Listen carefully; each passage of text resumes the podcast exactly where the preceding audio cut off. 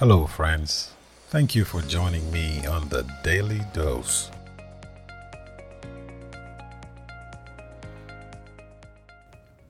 Hello, and welcome back.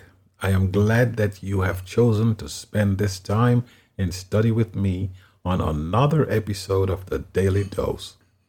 Let us pray to get started. Heavenly Father, again I give you thanks for life. Thank you, Father, for another opportunity to share your word with friends and family. I pray that the study will bless each person. Please pour out your Holy Spirit upon us to give us understanding. In Jesus' name, amen.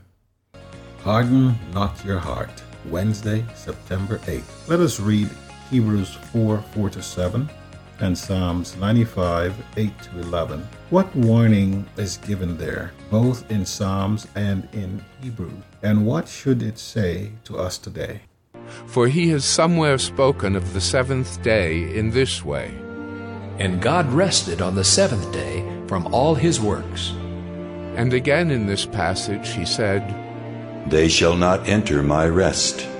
Since therefore it remains for some to enter it, and those who formerly received the good news failed to enter because of disobedience, again he appoints a certain day, today, saying through David so long afterward, in the words already quoted, Today, if you hear his voice, do not harden your hearts.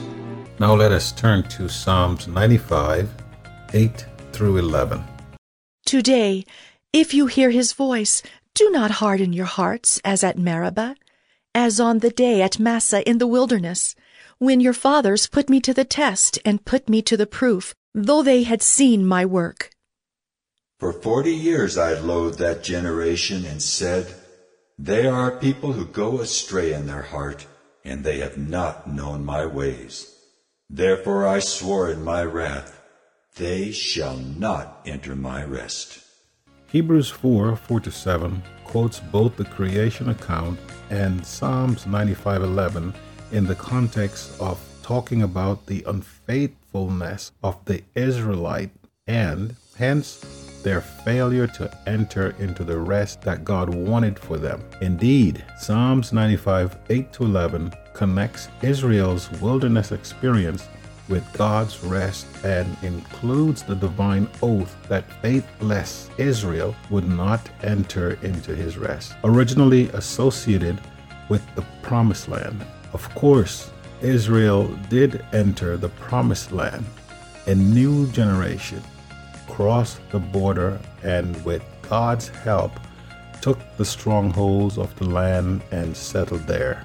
They did not, however, enter God's rest.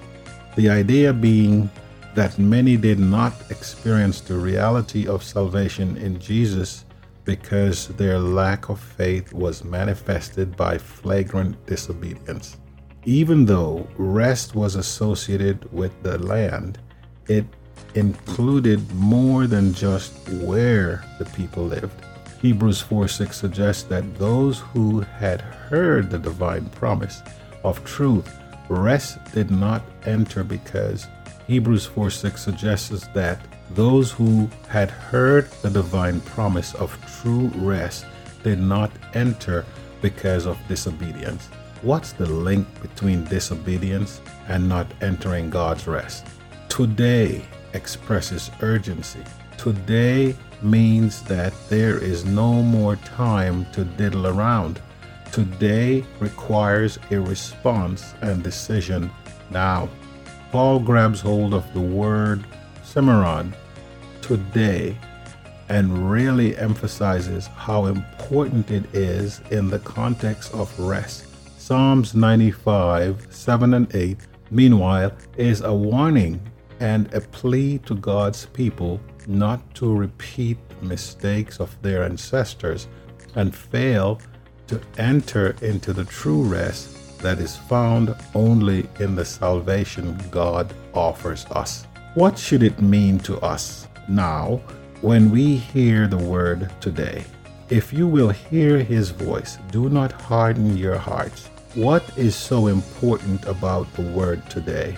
After all, Psalms uses it thousands of years ago. Nevertheless, why should it still be just as important for us today as it was for those who heard it thousands of years ago?